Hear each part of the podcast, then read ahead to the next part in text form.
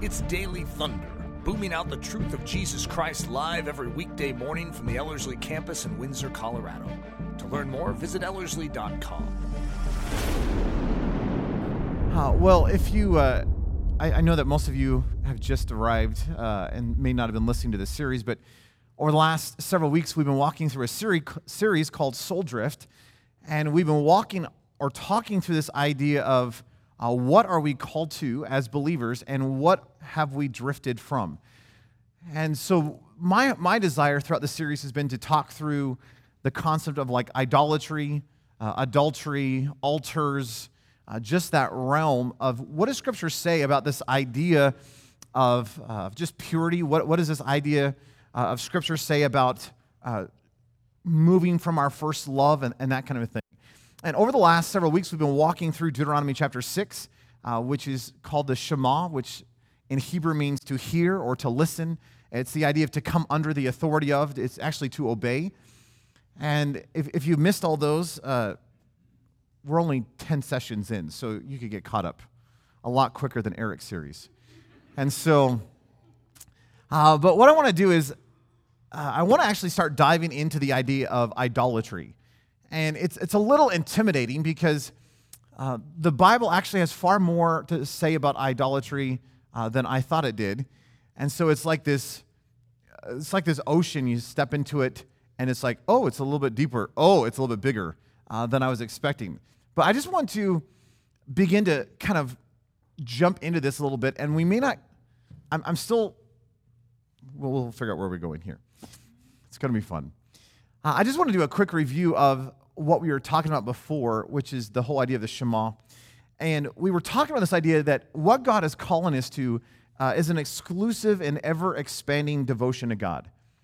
That what He is calling us to is, is an intentional but relational, passionate, yet not emotional relationship with Him.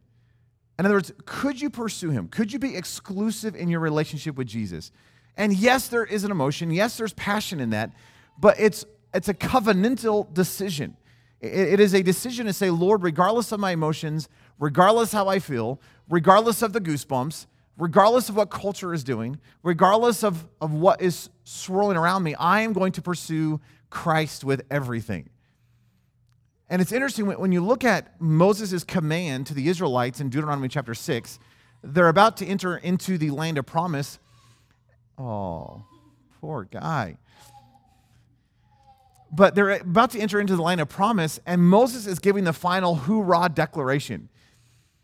And Moses says, I, I want to give you some reminders. I, I want to give you an exhortation for your soul, which actually becomes the undercurrent of the entire book of Deuteronomy. It keeps coming up over and over. Would you love God? Would you just pursue Him? Would you have an exclusive devotion to Him?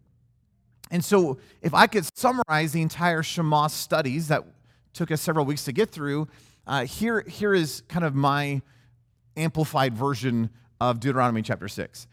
And this is what Moses is saying. He says, Shema, O Israel, Yahweh is our God, Yahweh alone. And again, there's this idea baked into even that concept that He alone is our God, and therefore we should pursue Him alone, not get distracted by the gods of this world. He alone is our God. Therefore, you shall love Yahweh your God with a covenantal, voluntary, passionate love, and where you worship and become more like the one you love the most with all of your inner person, which is what we often translate heart, but include your mind, your will, your emotions, your desires, your intentions, with the whole of your life, which is what we often translate soul, but ironically in Hebrew, the soul contains both your physical and your inner life. And if you missed that one, uh, you need to go back and listen to it because it's awkward. Uh, but with all of your inner person, with the whole of your life, meaning all that you are, physically and internally, and with everything that you have. So, your talent, your ability, your possessions, your money, your time, everything. Everything should be devoted unto Jesus Christ. Everything should be given in pursuit of the God of the universe. And so, whether it's your inner life, whether it's your outer life, whether it's the things you have, all that you are and all that you have should be given in pursuit of our King. Which then begs the question are you? Are you genuinely pursuing Jesus with everything? Well, yeah, he has my heart. Okay, but does he have your mind? Does he have your body? Does he have your time? Does he have your affections? Does he have your goals? Does he have your does he have everything? And it's so easy in the church to give God lip service and say, "Yes, I'm a Christian. Yes, I love God with everything. Yes." And yet, you actually look at how we spend our time and you look at how we spend our money and, you look at what we talk about and you, you just look at our lives. And I think the conclusion you have to come to is while we may give God good lip service, the reality is I don't know if we genuinely love God with all that we are and all that we have culturally as the church.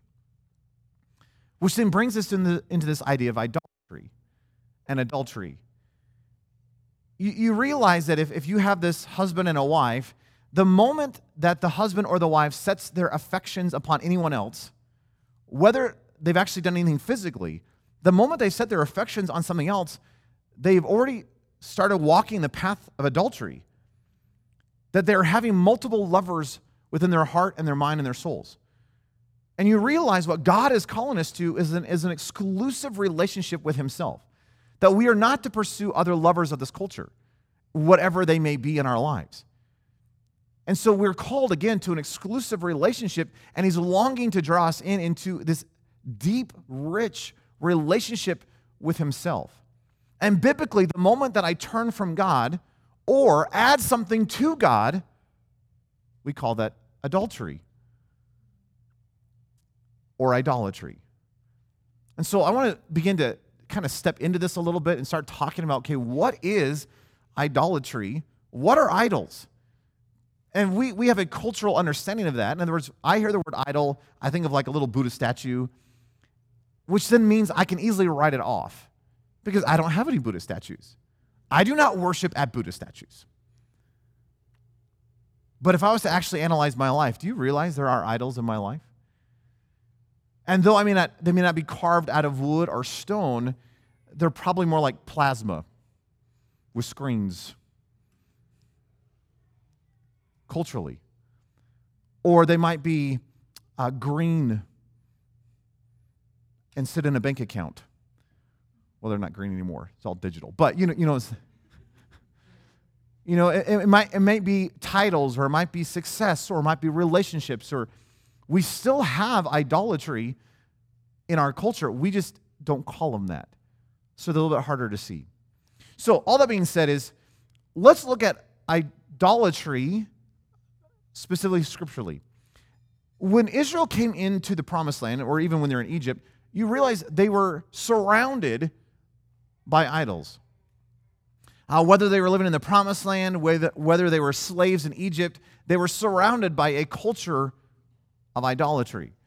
I came across this quote, I, I, just want to read this. It's a little bit longer, but I think it sets a great platform uh, for this whole concept of idolatry. so, this is what one of the scholars says. He's basically taking a whole bunch of research and he's cobbling it together. So, I, I left all of his footnotes in the text, if in case you were watching this or want to get the notes later. Uh, but I'm not going to read those parts. I'll just read his summary statements uh, to kind of help us move through this. He says this An idol's primary function was not to physically represent what a deity looked like. Instead, an idol formed the primary locus or medium for the deity to manifest himself or herself in the world. In the ancient Near East, deities needed idols to represent their presence on earth because they lived in heavenly courts. The deities made only temporary visits to earth as needs arose. Again, this is just some of the, the concepts of the ancient cultures. This is what they believed. Uh, even if a deity did not have an idol, ancient Near Eastern people believed that it still existed. But if an idol of the deity did exist, the fate of that deity was in, inextra- I can't say that word. It was tightly bound uh, to the fate of its idol. If the idol was present, the deity was present. If the idol was mutilated, the deity was mutilated. If a conquering army carried, the, the uh, carried away the idol, the deity left the city. Thus, the idol simultaneously was and was not the deity. Uh, op- oppositely, the deity simultaneously was and was not its idol. Although wartime propaganda would state that a deity was destroyed when its idol was destroyed, worshippers rarely believed this.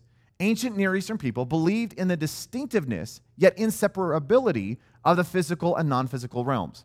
Now, that may just sound like a whole bunch of garbly Uh, but here's the idea. In the ancient cultures, speaking of scripture, in the ancient Near East, there was this idea that the deity, the gods, were represented by their, by their idols, by the stone or the, the wood or whatever they, were, they had. So much so that when the God was going to appear, they appeared through the idol. Does this make any sense? And therefore, whatever the people did to the idol, the people were doing to that God. If the God smote me with, say, a bad crop, then I could take a pin and I could poke him and be like, I didn't like that. And so there was this whole manipulation concept that what the gods are doing to me, I would, I would do back to the idols. But if I wanted to appease the gods so I can get something from them, then I would do something nice to the idols. And so the whole deity, God idea of the pagan world was wrapped up in the idols themselves. Is this making any sense? S- stick with me. When you start to walk through, specifically even scripture, you start to notice that these gods, now, whether you want to say uh, they were demons, uh, Paul seems to allude the fact that in the New Testament, the, the worship of idols was actually worship of demons. Uh, so, whether you want to say it was a demonic kind of worship or whether you want to say it was just mythology, however you want to phrase this, you realize uh, it is a work of the enemy. Because the whole idea of idolatry was trying to remove our focus from the God and put it upon something else. And what the lesser deity gods, they're not gods. You, you understand that? There's only one God. Okay, so when we're using the word gods, we're not talking, just stick with me in the biblical framework, okay? but when you have these lesser quote unquote gods demanding certain things, and again, whether it was whether it was a demonic influence and they, they you need to give a child sacrifice, or whether they just said, you know what we should probably do? We should probably kill our kids and see if that, that'll appease the gods. Whatever, however it came to be, we don't have direct evidence. Regardless, what's interesting or sad is that these quote unquote idols, these gods, began to demand certain things from their worshipers if they wanted the pleasure of the gods themselves. So if I wanted good crops, if I wanted my animals to produce, if I wanted good relationships, if I wanted happiness, if, if, whatever it is that I'm seeking after, I had to do certain things to appease these idols.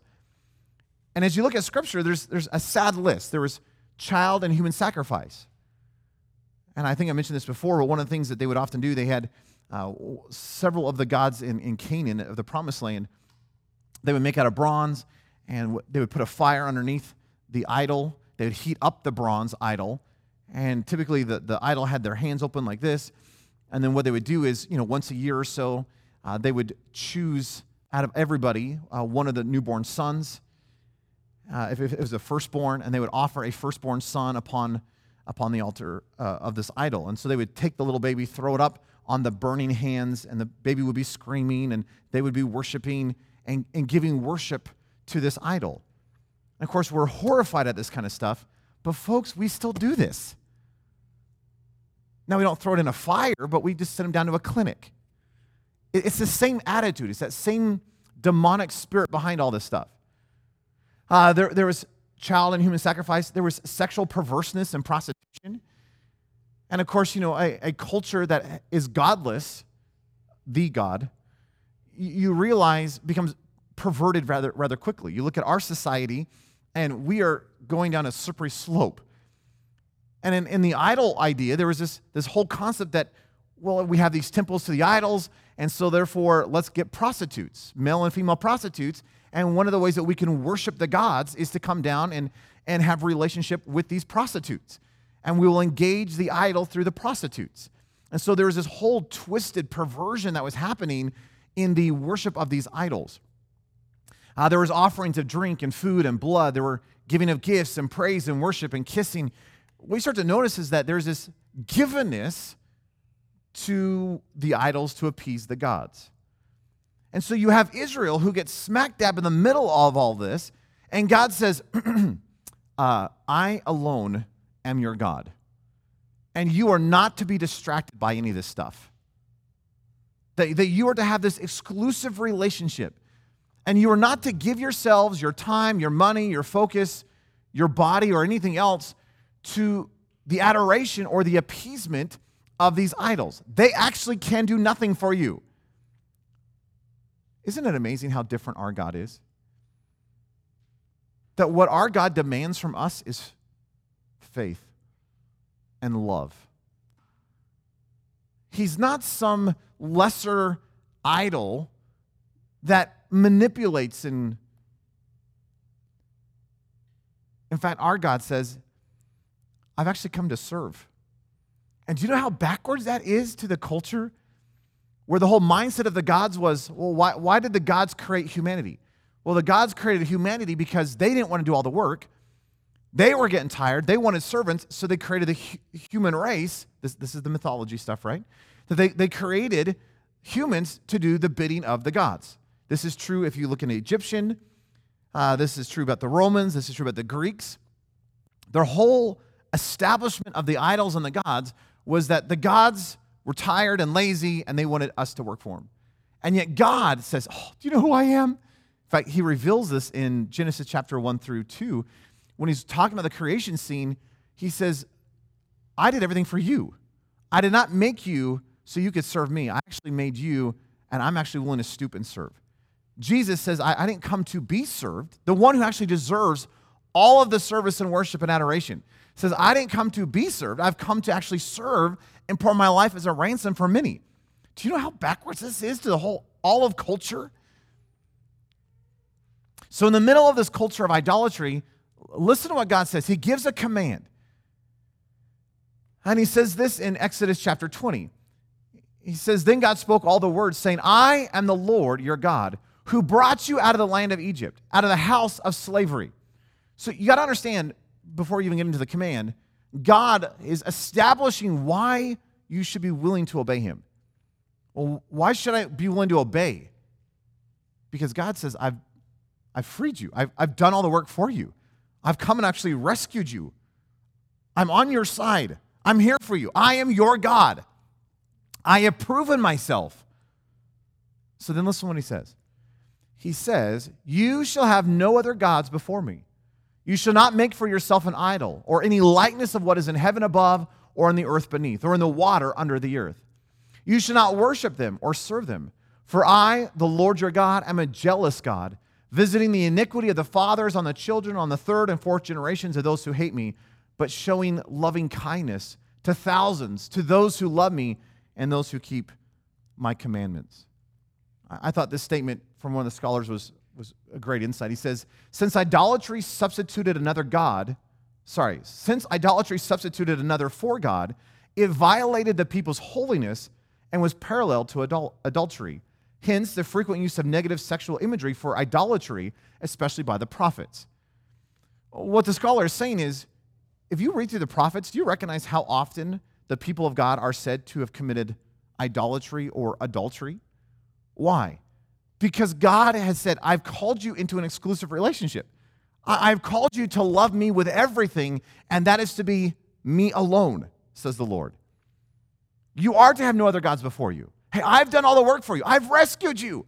So don't go and pollute and prostitute yourself with the culture around you. Don't go crazy with the idols and the, uh, the, uh, the, the cultural mindset that is swirling around you. Stay focused. And yet, here's the problem Israel didn't do very hot. You would think if God just brought you out of Egypt, cloud by day, fire by night, Red Sea, man in the bush. I mean, if, if you're having all these experiences, don't you think when you had the visible right in front of you of who God is, don't you think it would have been like, they should have it should have had one degree ease of obeying the Lord. I mean, if we had like a fire right here all the time, it'd be a lot, it'd be like, he's here. I shouldn't lie to you. Like that makes sense to me. And yet, isn't it interesting that it was right after God gave this command that Moses goes back up on the mountain and the people are creating golden, a golden calf? We're, we're, we're not talking years after God gives a command. We're talking moments. And it's really easy to look at the Israelites and be like, they are so dumb. I mean, they are just insane. But, folks, we have that same propensity. So, if you were to just look really quick at an overview of Israel's worship of idols, here's a good statement. He says, A brief survey of Israel's history reveals that the Israelites worshiped idols consistently until the end of the Babylonian exile in 520 BC, despite the prohibitions against doing so. So here's an overview. In Exodus 32, immediately after their deliverance from Egypt, the Israelites made their first idol, the golden calf. In the land of Canaan, Israel began worshiping idols after Joshua's death, according to Judges chapter 2. In the tribal period, Israel would altern- uh, alternately be obedient while led by a judge and idolatrous the rest of the time. So as long as there is a judge in the land, oh, we're obeying. As soon as the judge died, I'll do whatever I want. Uh, during the United Monarchy, Solomon married foreign women and worshiped the idols of their deities, 1 Kings 11. This marked the coming fall of the monarchy. During the divided monarchy, monarchy, both Israel and Judah worshiped idols. After splitting from Judah, Jeroboam made golden calves for the northern kingdom to worship instead of Yahweh, uh, 1 Kings 12. In Judah, Rehoboam worshiped Ashtoreth, uh, 1 Kings chapter 14. The worship of idols continued in Judah, and only Hezekiah, king of Judah, attempted to eradicate it. During the Babylonian exile, the prophets condemned Israel for idolatry. Isaiah 42 17 prophesies that those who worship idols will be humiliated.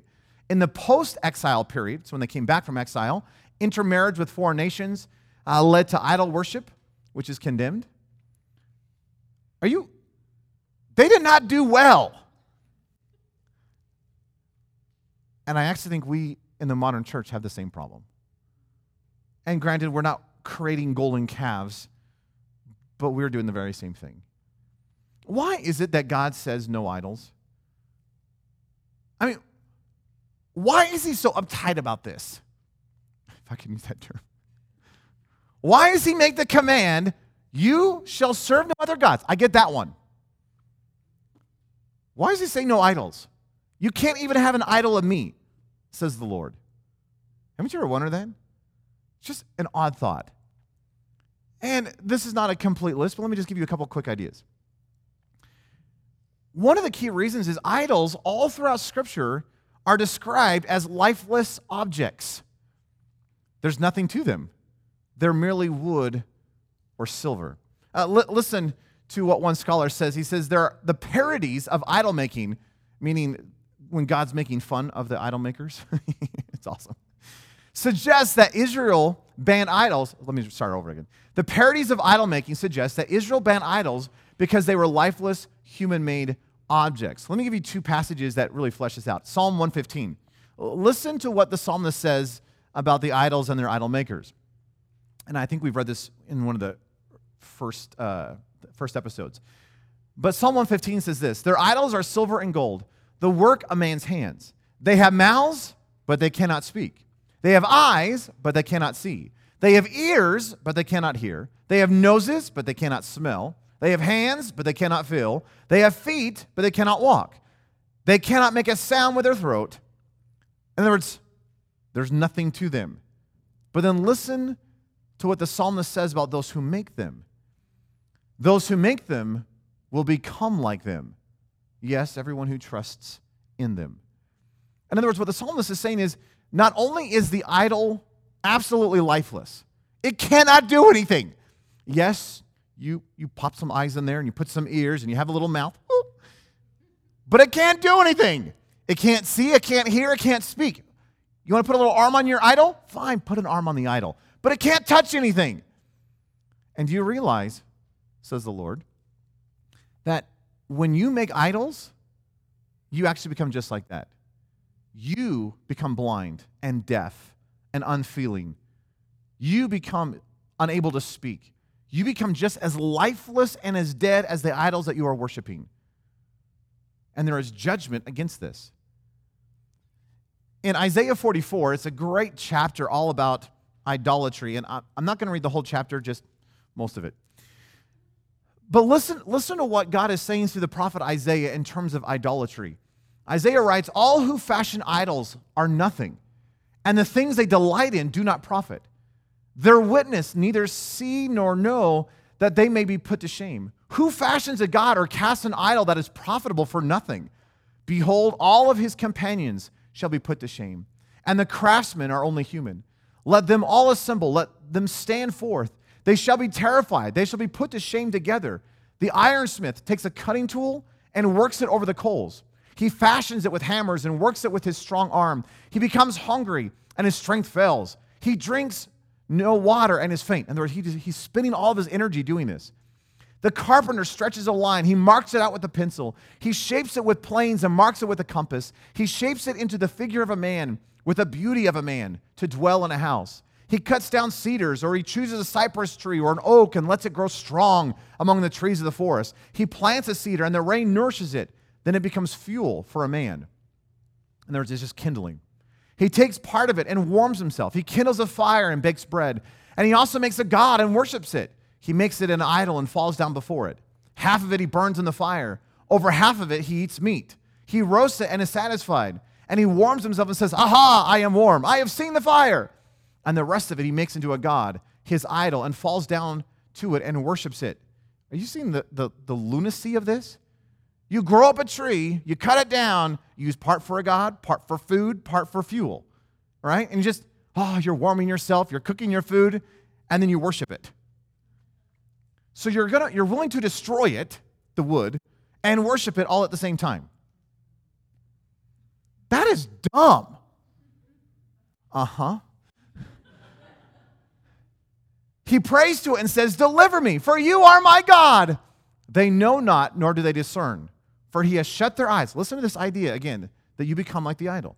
For he has shut their eyes so they cannot see, and their hearts so they cannot understand.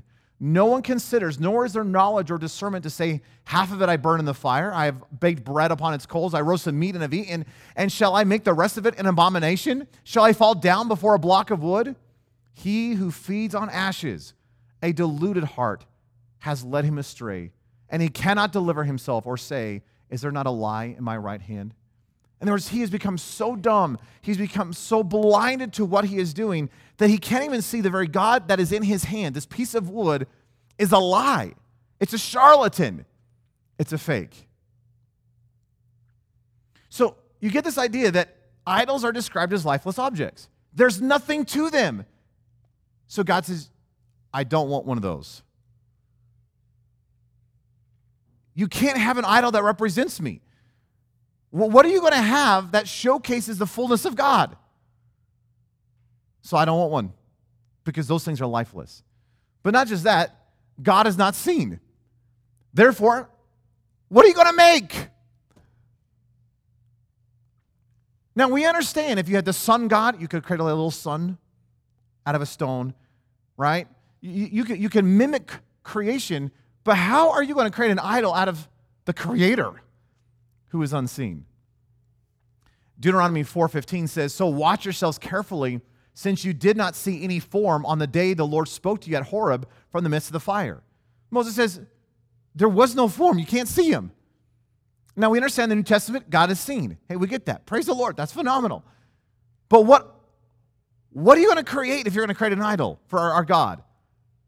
A golden calf has to be one of the dumbest choices for the God of the universe. Think that through. That's dumb. Have you ever looked at a cow and went, mm, that's my God? cows are dumb. And cows look funny. But maybe here's a better reason. Do you realize there's actually only one image that's created in God's image? that's to be the representation of God to this world? It's you. And it's interesting uh, when, when you look at Genesis chapter 1, it says, God said, Let us make man in our image and according to our likeness, and let him rule over the fish of the sea and the birds of the sky and over the cattle of over the earth and over the creeping thing that creeps on the earth. God created man in his own image. In the image of God, he created him, male and female, he created him. Isn't it interesting? If, if I make a golden calf, then I've actually placed myself above that calf because I was created to rule the calves, the cattle. But when God made you, He made you in His image. You are the image bearer. God says, I won't have an idol. Those are lifeless. I won't have an idol because there's nothing to those. But I want the world to see me. So he makes life in you. Isn't that a profound thought? That God refuses to have a single idol because he has an image bearer that is to represent him to the entire universe. That when the world looks upon you, they go, oh, there is still a God on this earth. In Genesis 9 6, it says, Whoever sheds men's blood, by man his blood shall be shed. For in the image of God he made man. Look at what this one scholar says. He says, God fashioned humans in the image of God. Humans, in contrast, may not fashion God in the image of humans or anything else. So God has made us to be his image, but we are not allowed to create any image to represent him. Because that's what you're for. Go back to this idea. Could it be that God's asking, the, the, one of the reasons why he does not allow us to worship idols or to create idols is goes back to this idea that he actually longs to have actual intimate relationship with you. He's not interested in a bunch of religious people who go down to the temple once in a while and sing the songs and give the sacrifices and pay the priests and then go off and live their lives. That was idol worship stuff. God actually wants relationship with his people. You don't have relationship with an idol. And God says, I want an exclusive relationship where my people actually love me with everything. That I would be, as Paul says in Colossians, that I would be preeminent, that I would have first place in absolutely everything. So, if I can maybe simplify just this idea, uh, and I'm trying to get to a working definition of idolatry. And so, let me give you a few proposals that I really like. Uh, here are, uh, I've been reading a ton of books on this topic, and I just wanted to give you four little quotes in terms of what is idolatry. Not so much in the old days, we understand it's silver and gold stuff, but what is idolatry today? So, one book is by Dan Allender and Tim, uh, Tremper Longman, and this is, this is how they define idolatry. This is the insight they give. They say, Perhaps you are familiar with the idols that are described in the books like Exodus and Isaiah. They were false gods, represented by statues that they worshiped not only by the people in the surrounding land, but tragically by fallen Israelites as well. They had names like Baal or Baal, Marduk or Ashtoreth, and many, many others. People put these idols in the center of their life, and to borrow a phrase from a mid 20th century theologian, they became the people's, quote, ultimate concern. They go on and say, men and women offered their material goods and labor and time with the hope that the gods would make their lives better. Or if I may change it a little bit, uh, simpler, more comfortable, easier. That's, that's the idea. So they go on and say, but you don't have to bow down before a statue in order to participate in perverse worship. Ecclesiastes reminds us that idol worship often takes a more subtle form. To the author of Ecclesiastes, the pursuit of money or power or any object of desire is the same as bowing down before Baal. It's interesting. Uh, Brad Bigney uh, wrote this incredible book called Gospel Treason, uh, which Taylor, or wherever Taylor's sitting, uh, said, You've got, oh, there's Taylor. Uh, I was speaking in Missouri a few months ago, and Taylor's like, "Have you read this book? You've got to read this book if you're doing this topic." Uh, and I'll bring, I'll talk more about it. It is, it is a great book. Uh, it's called Gospel Treason This is how he defines idols in the book. He says, "An idol is anything or anyone that captures our hearts, minds, and affections more than God." So, what could be an idol in your life? Anything. Uh, Norm Wakefield uh, says this about idolatry. He says, Whenever someone looks to anything or anyone other than God as the source of all things, he commits the sin of idolatry. Here is a good definition looking to any person, object, or idea to supply only what God can supply. It's a great definition. Uh, one of my uh, old friends uh, wrote a book, and he, he kind of took Norm Wakefield's concept and kind of fleshed it out a little bit more simply. And I, I really like the way uh, that John Juman says this. This is how he fleshes out what is idolatry. He says, Idolatry is the opposite of love, for it is the attempt to get what we want from someone or something. Idolatry is really above the motive and the, sorry, about the motive and the intent of the heart to look to someone or something else besides Jesus to meet my needs. And then here later in the book is how he simplifies even that. He says, Idolatry is looking to anyone or anything else besides Jesus to meet my needs. And I want to, over just the next several sessions, I, I want to f- begin to flesh this out. Because, okay, we, we don't have statues typically in our lives, hopefully. But we have a lot of things that compete for our love with Jesus. We have a lot of things that we've given ourselves to or we've added into Jesus to say, well, yeah, it's going to be Jesus plus whatever. What if Jesus actually just wants to be just Jesus in your life? And, it, and Christianity was never meant to be Jesus plus something, it's meant to be all about Jesus, that He is the preeminent one that has to have first place in our lives. Can I encourage us all? Would we allow the Spirit of God to put his finger on anything and everything in our life? And that may be vying for attention, that we're trying to meet and satisfy our needs other than Jesus. And I don't know about you, but I look at our modern church culture and, and what I see is we are all wrapped up in a whole bunch of even good things, but they're not Jesus we are called to an exclusive relationship with the God of the universe. And it's interesting, as I've been getting into this series, my thought was, well, there's probably going to be some, probably some things in my life that's going to have to change, but I, I don't have really an idolatry issue. But the more I've been getting into it, one of the things I've been realizing is, you know what? a lot of us have even made religious stuff our idols. And we have all those good churchy things in our lives, but it's actually replaced Jesus. And we, we put all this religious language over it. But what would happen if, if we would truly come to the Lord and say, Lord, could I have an exclusive relationship with you? What would it look like if you stripped my life down what, what, what would happen if I actually began to walk in humility and see my overwhelming, desperate need for you? And no matter what my issue is, no, no matter what my habits or addictions or problems or whatever, whatever it is that you're walking through, whatever the challenge or the trials or the, the issues of your life may be, do you realize the only solution is Jesus?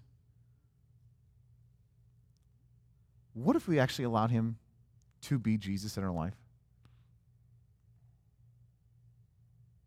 I want him. I don't want Jesus plus. I want Jesus who is preeminent.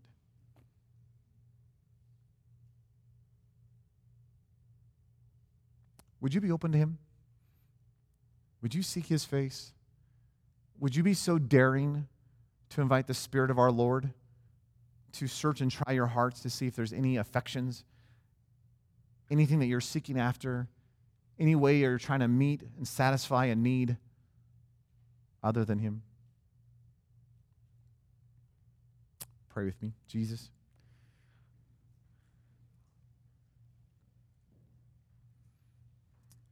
Yeah, we might not have the, the idols of silver and gold, but,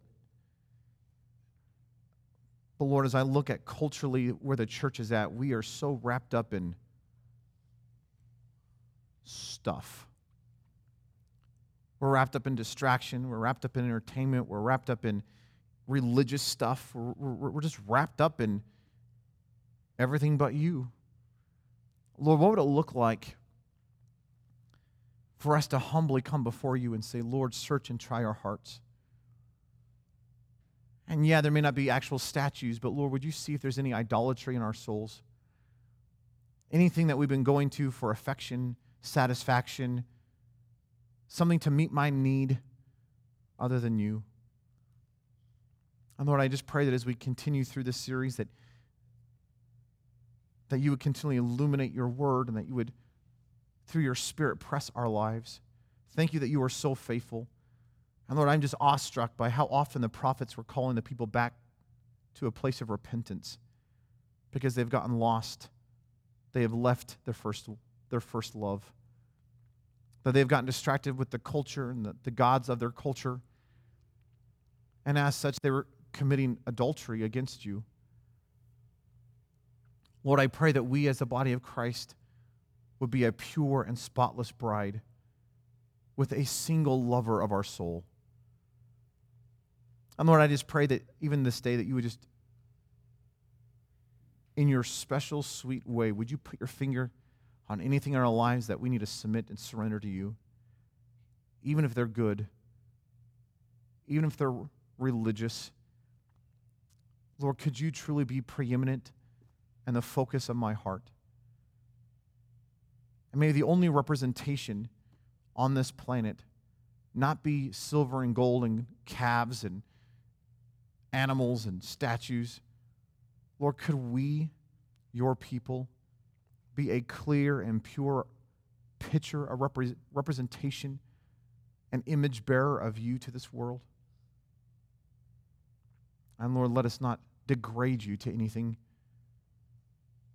anything else. Lord, thank you that you are God and we are not. And Lord, we want to worship you this morning for who you are. Lord, we're not interested in singing songs this morning. We're not interested in going through the motions. Lord, we want to somehow behold you. And in the midst of beholding you as you are, we want to worship you for you are worthy. Lord, we don't want to worship idols. We don't want to bow down to calves. Lord, you've invited us to an exclusive relationship with you, a relationship that we actually get to have with the God of the universe. So, Lord, could you just somehow capture us and captivate us and draw our gaze heavenward? And could we just be so overwhelmed by the reality of who you are that we just can't help ourselves but worship? We love you. In your precious name we pray. Amen. Daily Thunder is a listener supported production of Ellerslie Discipleship Training. At Ellerslie, we are laboring to rouse the Church of Jesus Christ out of its lethargy and build brave hearted Christians for such a time as this. Daily Thunder episodes are released every day, Monday through Friday, from our campus in Windsor, Colorado.